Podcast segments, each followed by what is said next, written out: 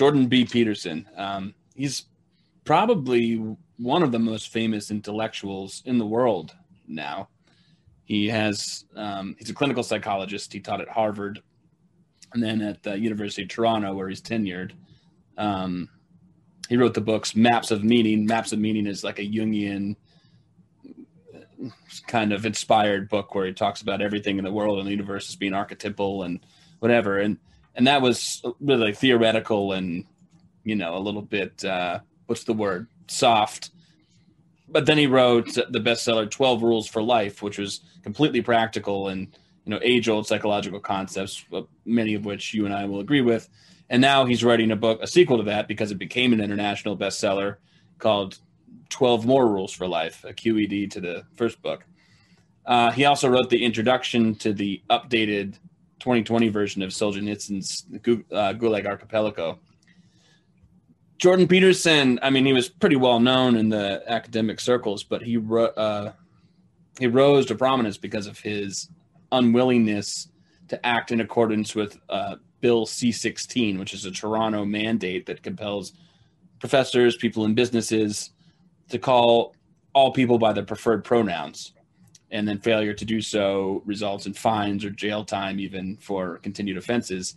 Um, Peterson says, I have no, he's never had any problem calling people by their preferred pronouns, especially if it's in earnest. Instead, he was opposed to the compelled speech aspect. But we're not going to talk about that. It's just a little background about who he is and the so he became of, a kind of a non-PC guy. Exactly, a free speech and he has warrior, a little bit of an image guy. of being a retro around male type issues. Yeah, that's true. That's true.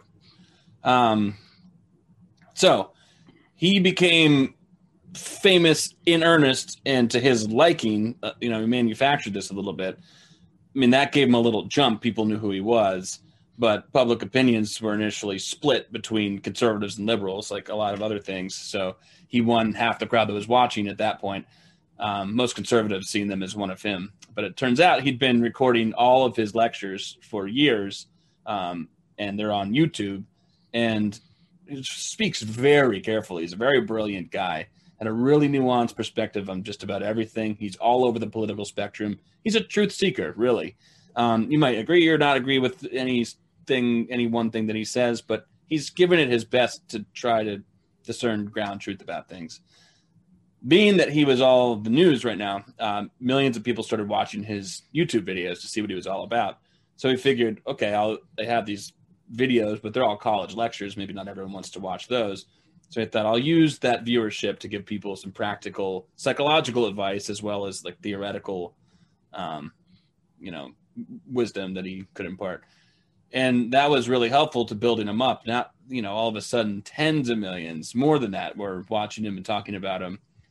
Um, and a lot of his advice that he put newly put on YouTube was it turned out to be you know kind of de facto. I don't know if he knew for sure he was talking to these people, but the people who thrived on it and really liked his psychological advice and musings are the kind of people who you and I talk about a lot and who AOC is worried about, which tend to be you know people in inner cities or people in Appalachia, and a lot of them male and impoverished and lack education and who are trying to put themselves back together or live in this world.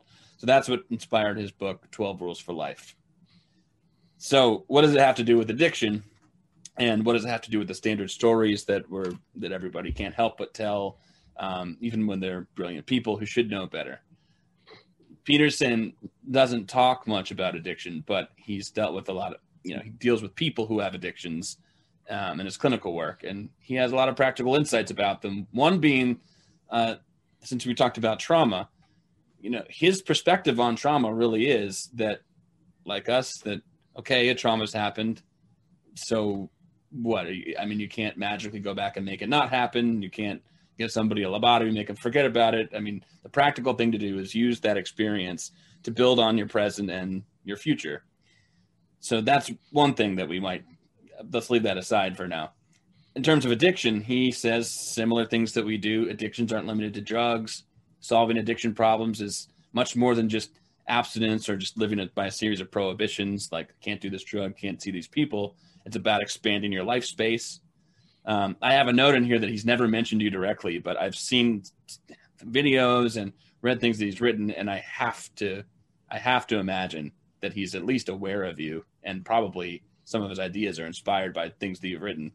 I have to look closer to see if he's cited you anywhere. Um, from all of this, he actually created a program. It's like LPP. It's like Diet LPP, which is called the Future Authoring Program or the Self Authoring Program or something like that. And it's a suite of programs that helps people. There's three different ones. You write about your past, write about your present, write about the future, and it's all in one. And it's basically like our. We do that in the LPP. right exactly his is not coach led or support or anything like that but it is just giving people a little guidance about how they might write their prologue how they might talk about what their experiences are now and then really help people set goals and you know it's probably pretty effective and he's sold a lot of it and but it's nothing i've gone and looked at it and our our partner dahi in ireland i've had him jump on and look at it too it's um, psychologically relevant and probably does help people, but it's nothing like our program. But still, that captures the spirit of where his mind's at. But even though he has all those sort of brilliant and practical ideas, he has some really incomplete or sometimes bizarre or strange views about addiction as well. So, for instance, he said that, you know, when asked about it, he'll say alcohol is addictive because people uh, develop physical dependence on it. And once they have that tolerance, well, then it turns into a destructive cycle because they need more uh, to get that feeling out of it, and so on and so forth. People can't resist throwing those eggs in the those chestnuts in the fire. has to do it. And you know, to his it's funny, he's a critical thinker and everything else. He'll look beyond the literature if the literature seems like it's not making sense, but he can't, you know, this is one of those things. It's a staple. So he just takes it Well, it's know, like NIAAA. uh, the other week we talked about Kurt Andersen being the most Yeah. brilliant guy right. and rejecting superstition. And then he doesn't believe that George W. Bush was allowed to quit drinking on his own. That he decided he was at a family dinner and he embarrassed himself. He didn't fall down. He made some inappropriate comments. And he told his wife, Well, I'm going to quit drinking.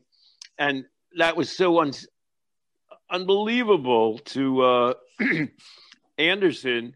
He said, Yeah. Well, that's that's called denial in AA, and that's why he bombed Iraq.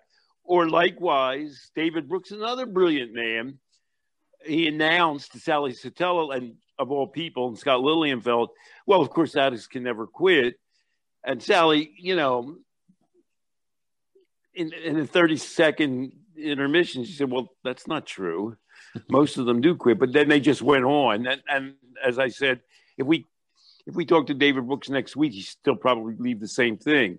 You Yeah. can't break down these ideas while we're talking about something chemical. It takes control of your brain, unlike food or sex or love, all of which take place in your brain too. And so, ergo, you have to believe all those addiction myths. So when it comes to trauma, he said, you know, his advice is let's use that as fuel. Now you have a perspective and you can use that perspective to know a little bit more about the world around you and what it's capable of and what you're capable of and move forward.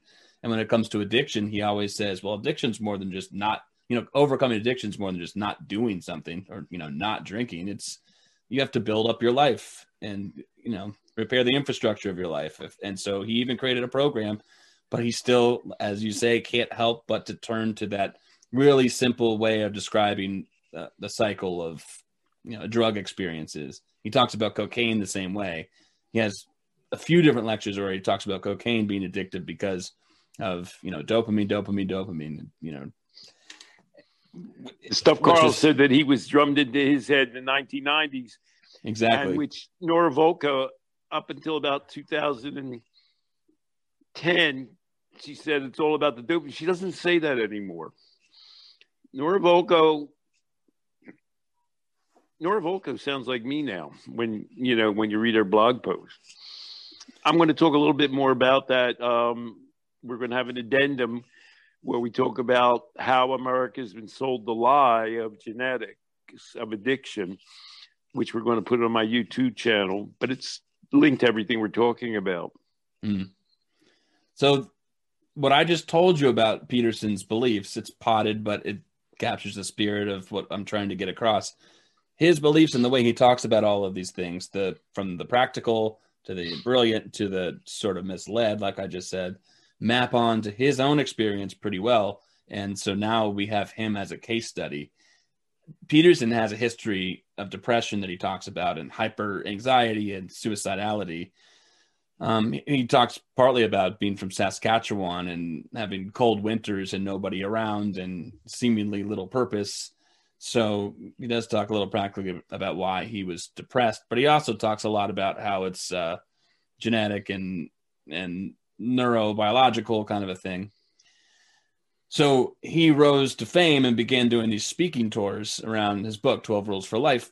And he developed, he said, a lot of anxiety because on one hand, he was being, you know, he was getting all the death threats that you could imagine, like AOC, and he didn't know what people, how people were going to respond when he walked down the street or recognized him. And it was just a lot for him all at once. You know, he went from a guy that's just a pretty smart professor that people around the area know him and people at conferences might know him, but nobody else. To every, you know, he was signing autographs on the street every time he walked down, or someone might give him threats.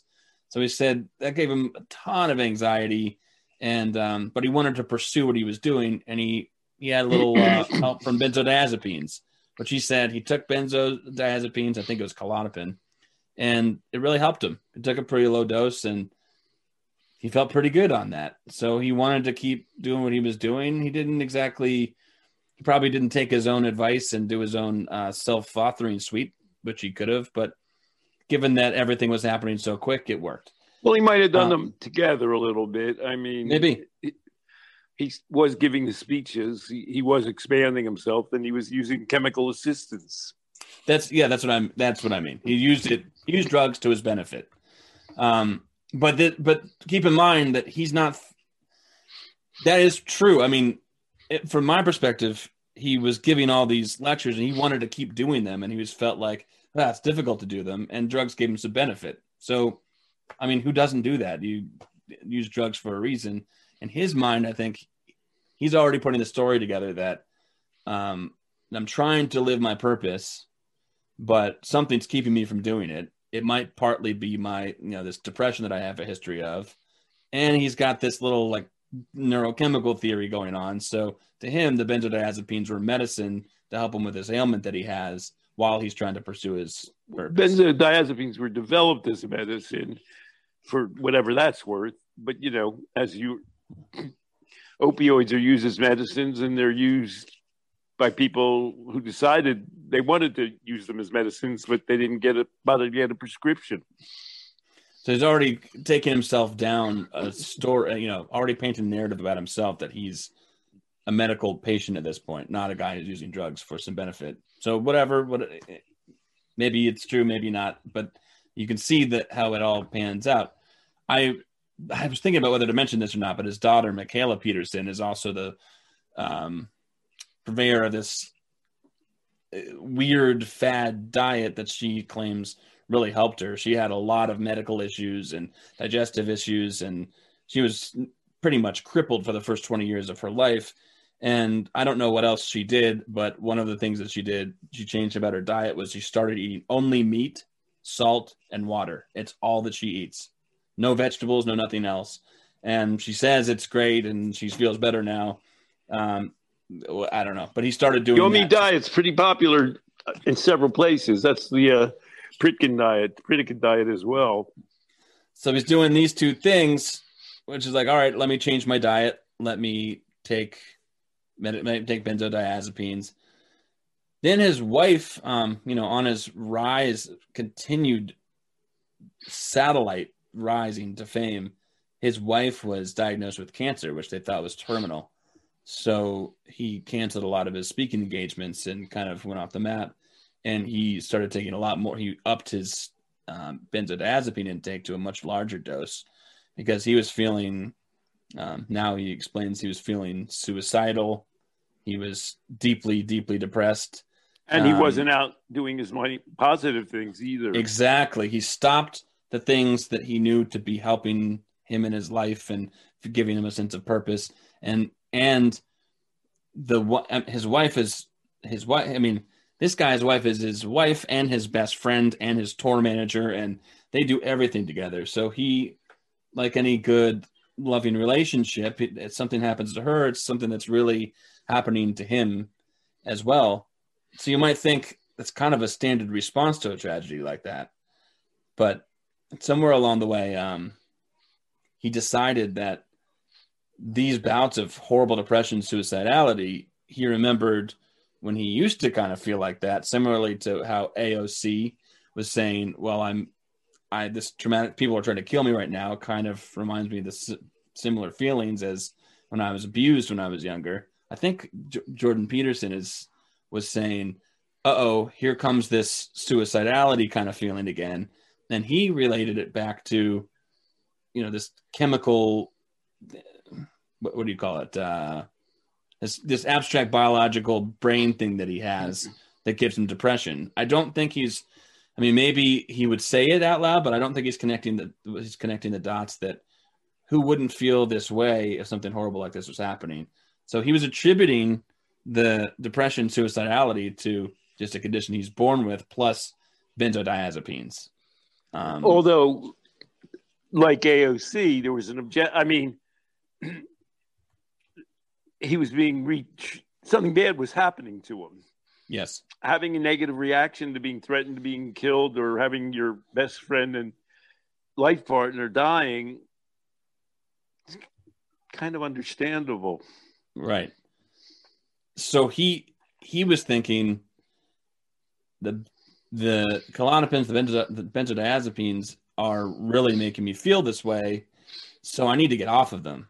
So his whole thing was like it wasn't so much the build yourself up kind of stance that he takes when he talks to people who are nihilistic and at their you know at their worst he was thinking like the first order of business for him was to get off these drugs and then he can kind of sort himself out rather than let me sort myself out and see if these i need these drugs to help me or what however else you might want to do it so he was drug focused and when he tried to get himself off of these drugs he was going through, as you know, benzodiazepines and alcohol are quite dangerous sometimes to to uh, just quit cold turkey. They can cause seizures and even death and some experience. And I'm, we should point out, that we say it every time, and I'm going to be talking about it when I talk about the genetic thing.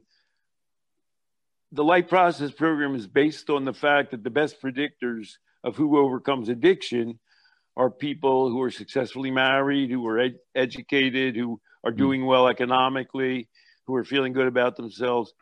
The more positives people have going for them, the better they are at overcoming addictions, even when they're not exactly thinking about overcoming addictions. Right.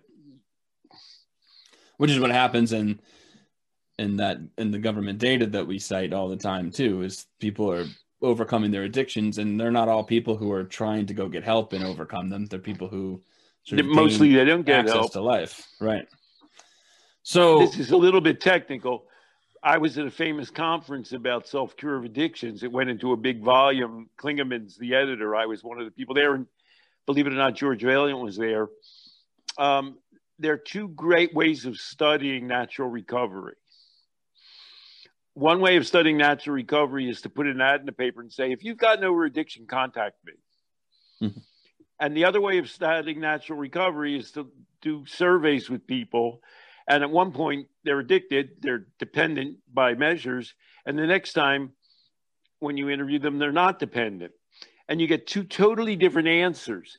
The people who say, Oh, I overcame an addiction, they sound like people, even if they didn't go to AA, who think that way. Right. Uh, moderation management meetings are bear certain similarities to AA. With people who like go along in life, when they would contact them and say, Can you tell us how you got over your addiction? They say, What addiction? And they say, Well, you know, you were drinking 12 drinks a day, you know, 10 years ago. And he said, Oh, yeah. Uh, they'll say, That was bad. Yeah.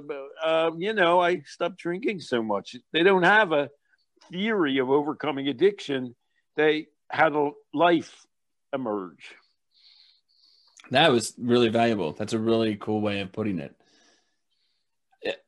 you when you're asked, um, "Hey, have you come overcome an addiction?" and you, you're the kind of person who wants to speak up, it's almost like you're forced to tell a sexy story about it, right?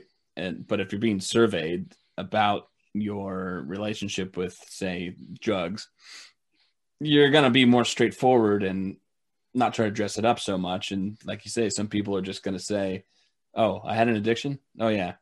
well, you're going to think about your life. I mean, uh, I mean, another way that uh, Ocasio uh, Cortez, she's thinking about her life for the most part, and yeah. then she's if she was stuck right. in a basement office where people were trying to kill her, she got a little off track. For five, right. alone in a room with right. the lights out for five hours, your mind goes in bad directions. But her so life when, is generally about living her life. Right. That's the when best thing a human being can do. And it's sort of a funny thing that we're saying. We have a life process program. You know, the best thing you can do, we're talking with you, we're trying to help you. You've come to us for help, is to live your life. That's the single best thing you can do. So, AOC was life first trauma in the back of her mind. And Jordan Peterson, in this case, is sort of well, he's kind of undergoing several traumatic events at once, but his focus is okay, what do I get rid of first to make me feel better? Let's get rid of the drugs. So every doctor he went to, because they were worried about the effects that, you know, completely just getting off the drug might have, they wanted, as is pretty standard, to taper him off. But he didn't want to wait. He was thinking, well, I need to get off these drugs now. So he wanted to be just drug free. He went because no one would do that. No one in Canada or the US would do that. So he went to Russia where they'll just do what you want. They put him in a drug induced coma and did a rapid detox from the drugs. Wow. so after that, he was out of commission. I mean, for an entire year. He says he's come back because he was able to, he was partway through writing his book at around that time, his wife uh, miraculously made a full recovery. Oh. So that's that's been a boon. Here he was worried about something, got addicted, and went into a medically induced coma, and the thing he was worried about got better. Sorted itself out. Not that that's a typical thing to happen, but yeah, luckily. So his wife is still in total remission. Um, so he was at it, but he was his health was so bad after that. He still has tremors and bouts of anxiety and um, things to deal with. Has it hurt his career? I mean, are people less willing to listen to his good advice now, or how? We've got to see because I think he just published his next book, and so we'll see what happens. But he's certainly not. I mean, I guess because of COVID, no one's doing this, but he's not really as active anymore. Once in a while, he'll do an interview here and there. Um, but you know, I could imagine that his wife having that hard of a time, and then she recovered, and then he doesn't go into a drug-induced coma. That he might just kind of bounce back. I don't know, but I would imagine that the reason he's not bouncing back and that he's still people don't hear from him all so often is because you know he did this to himself, and I don't know what the procedure was like, but don't you think that if he tapered himself off of first of all, I kind of want to know if benzodiazepines this might be split the crowd here, but if benzodiazepines were working to get him through certain periods of his life, and I don't know, maybe they weren't. Wouldn't you think? Why would you really need to stop taking them at that moment? And on the other hand, if he really wanted to get off of them and he tapered off of them, I could, I would guess that he probably wouldn't be having tremors and uh, be worried about seizures at this point. Well, I didn't. Didn't you, after you had a very bad experience with heroin and fentanyl, didn't you sort of not quit right away, but you yeah. kind of got off the concept of heroin and if somebody were describing it, they would say you were tapering, but you didn't know enough to taper exactly. You took less, and then you were younger. Yeah, yeah, you, you hit normal. it on the head. Yeah, exactly I took less. I was worried about the potential of dying. So I thought, you know, what's the right amount for me to take that I get some positive experience, but I can still be careful. And then it kind of turned out that, as you say, life got in the way, luckily, and I thought more about that than heroin. Although so, there's some people that take heroin for a really long time, and I mean yeah. that's the new revelation. I mean, Carl Hart you interviewed, mm. uh, you know, and and Will's doing this on Filter. You know, people take drugs, and that's yeah. what Carl Hart says. We have to have people reveal. We know people take drugs. We do these national surveys, and people are taking drugs, um, and very few of them show up in treatment and very few of them are impaired and distressed by them. They're coming to grips with them, but we don't recognize that that's one possible outcome. Right. And he felt, for whatever reason, maybe it was the negative experiences, I don't know, that he had to quit them entirely. I know a pretty famous guy. I can't use all the stories I know by name. I know a pretty famous guy who was a famous meth freak and he went to jail and he drinks now so he uses that as an argument against you know the disease theory but one night when we went out for dinner he said to me well you know when i'm really going to a big meeting and i have something to do you know i still take some ritalin or something which is the same chemical structure as meth yeah, yeah. i said you know that's a little more interesting than the fact that you used to be a meth head freak and you went to prison and now you drink the fact that you still take eh, meth like amphetamines. He said, Well, I can't tell anybody that. And I said, Right. Well, speaking of not being able to tell anybody that practical truth. So Peterson all in the spotlight, and then all of a sudden not. People wanted to know what was going on. So he's come back, and he's now he adds content to his YouTube channel and gave this explanation that I just gave to you. Maybe he would say it a little bit differently. I don't know. Um, and the press jumped on that, and of course, you can guess what they want to say about this. It's the benzodiazepine's fault, and so the the tagline and so many different titles and and um, and documents and articles that are written and videos that are made is that you know benzodiazepines the secret or the hidden epidemic. This is the Independent, National Post, Daily Mail, um, several YouTube channels and uh, radio hosts that pride themselves on being critical thinkers. Now you know even, that's been done. There was a famous bestseller written by a woman, "I'm Dancing as Fast as I Can," which hmm. revealed mm. her benzodiazepine addiction. Oh, okay. Which, this is now 30 years ago. Yeah. And everybody said, "Oh my God, you know, tranquilizers can be addictive." Of course, millions of people were taking tranquilizers. So, like everything right. else, it can be addictive, and she became right. addicted. Um, her name was Gordon, but for a lot of people, they aren't. And even if this isn't, I mean, if, even if this is done before under the benzodiazepine tag, this has been done before, as you know.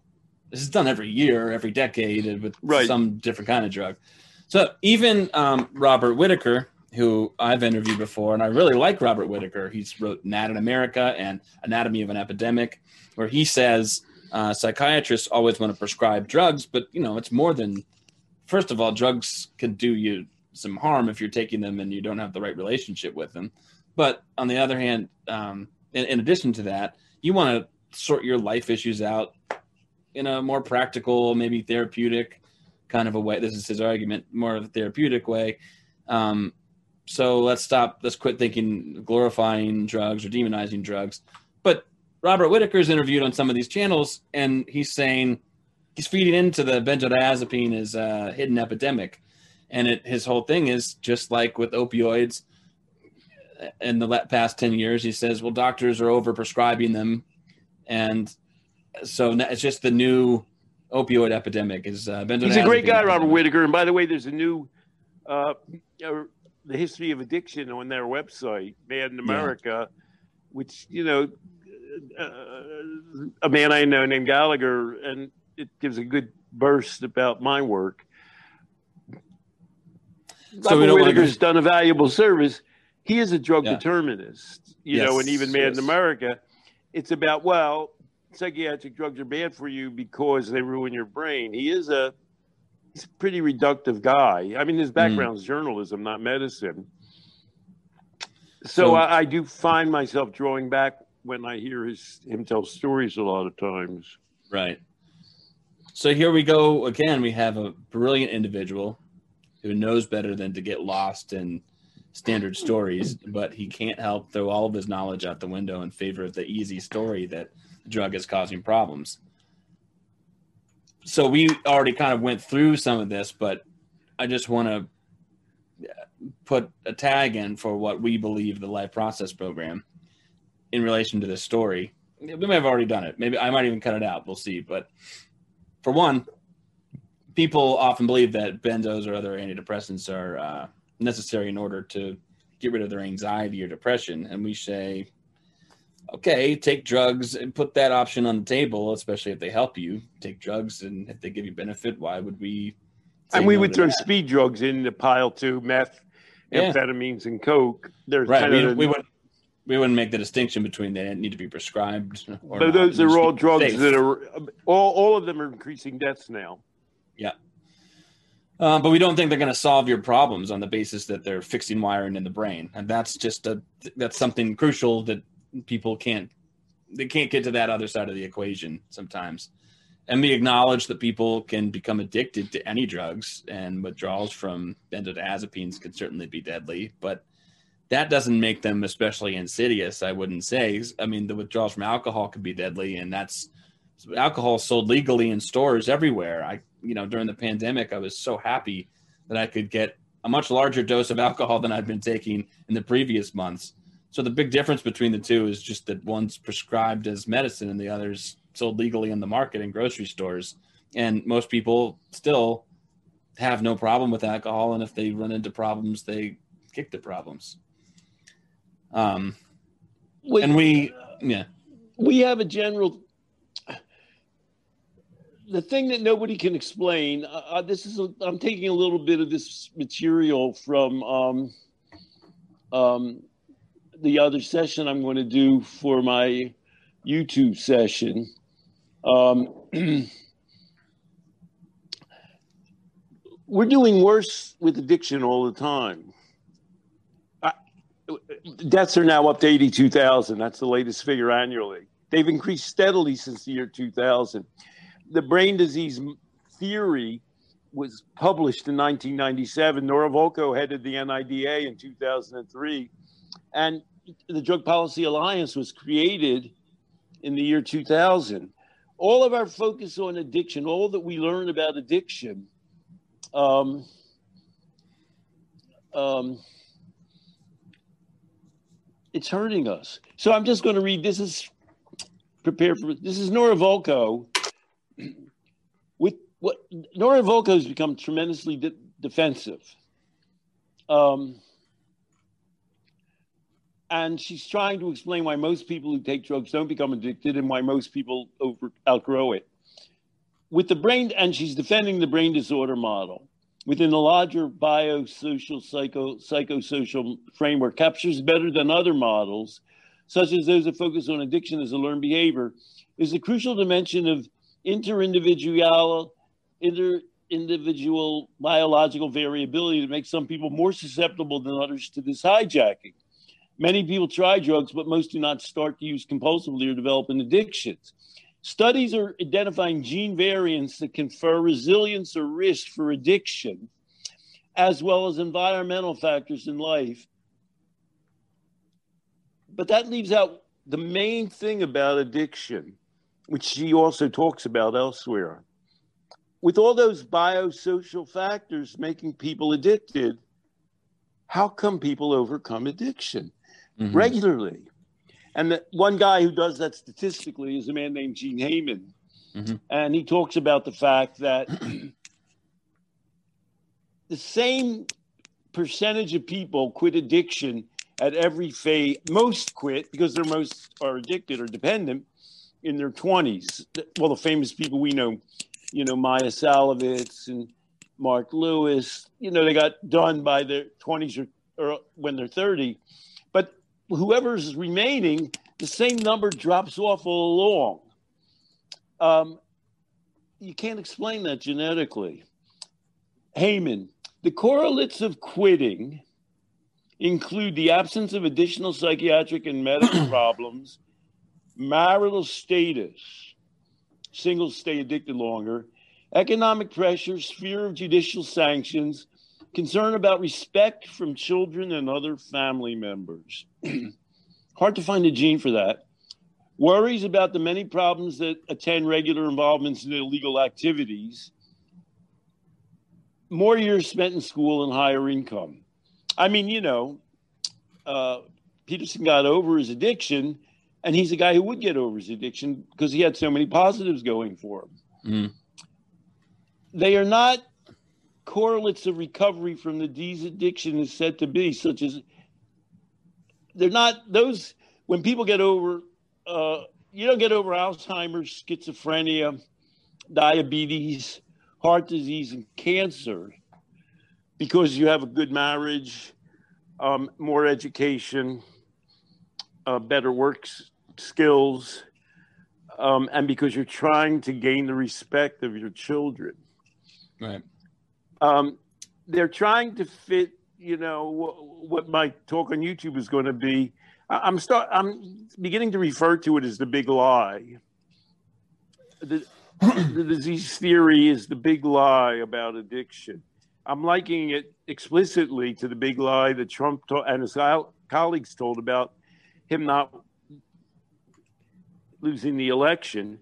It has negative consequences. Conceiving of addiction as a disease that's bred into you genetically, that's what Volkow's saying, and to some extent that's what Peterson's saying, and or it's maintained by the drug itself. It has negative consequences, and we're seeing the negative consequences. We like Carl Hart, who just wrote that book. He, the tag, his slogan is very well put. Drugs aren't the problem. I mean, of course, you would like to go on to say, well, what is the problem? And we should be talking about that. But at least suffice it to say, drugs aren't, and relationships with drugs maybe could be a problem. And over reliance on a drug instead of, you know, reliance on your own skills. And Gene Heyman's laying out all the things that cause the problem. Well, if you don't have intimate relationships, if you don't have an education, if you don't feel good about yourself, if you have emotional problems, uh, if you know you're not getting the respect of your children, and we're saying those are the things that naturally, to some extent, you're going to address, and that we're in life process program going to help you address. Drug addiction, that, an addiction is always the result of a lack of an engagement with life and it's a lack of connection to life and a lack of engagement. And sometimes, as with Peterson, that's his name, right? Peterson. Mm-hmm. It can happen to people who previously have not have been doing okay. The, the most famous case of depression in America for a long time uh, was a novelist, and he wrote a book about darkness that beset him. Um, um, he wrote Sophie's Choice. He had never been depressed. He drank regularly every night listened to classic music, classical music. And then, for reasons he said in the book um, that had nothing to do with like his worrying about alcohol, he, he had to quit drinking. It was some kind of physical reaction and he immediately fell into a tremendously deep depression. So people have a way of organizing their lives that works for them. They're productive, um, and then sometimes they do fall off a ditch or they fall into a problem. It can happen to the best of us. Let me just end here. I'd say the moral of Peterson's whole story here for us besides what we will add about life engagement and how maybe he could have reacted in a positive way or what maybe would have happened if he let things play out a little bit. Even great psychologists brilliant minds Kurt Andersen as you mentioned um, they'll abandon their best thinking when it comes to drugs. And they can't help but recite standard drugs or you know uh, drug addict people stories. They recite them to, to themselves to the extent that they create narratives around themselves that are actually self fulfilling in a negative way, and they recite them to the public. And they do it because it's just too hard to root out complex problems in a truthful way, even though really the ameliorative factor of when you overcome an addiction is just basic common sense and pro social life. And of course, it's just too easy to tell fairy tales and simple stories. So, and we love medical solutions. But the person yeah. I was talking about was William Styron, and the book was called hmm. "Darkness Visible: A Memoir of Man." Uh, this was written first edition was 1990. Um, we lo- have more in America than more than anywhere else.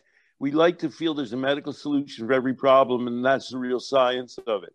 So, I think we've done about an hour on this. Let's. Yeah, let's. Well, summed just, it up nicely, and you and just, you brought it back into the uh, bailiwick of where we talk about it. Yeah. So let's sign off on this one. We'll create another video, which I'm actually I'll link to at the end here. So I wanted to say to everybody, uh, including AOC and Jordan Peterson, we wish them well and a happy Sunday.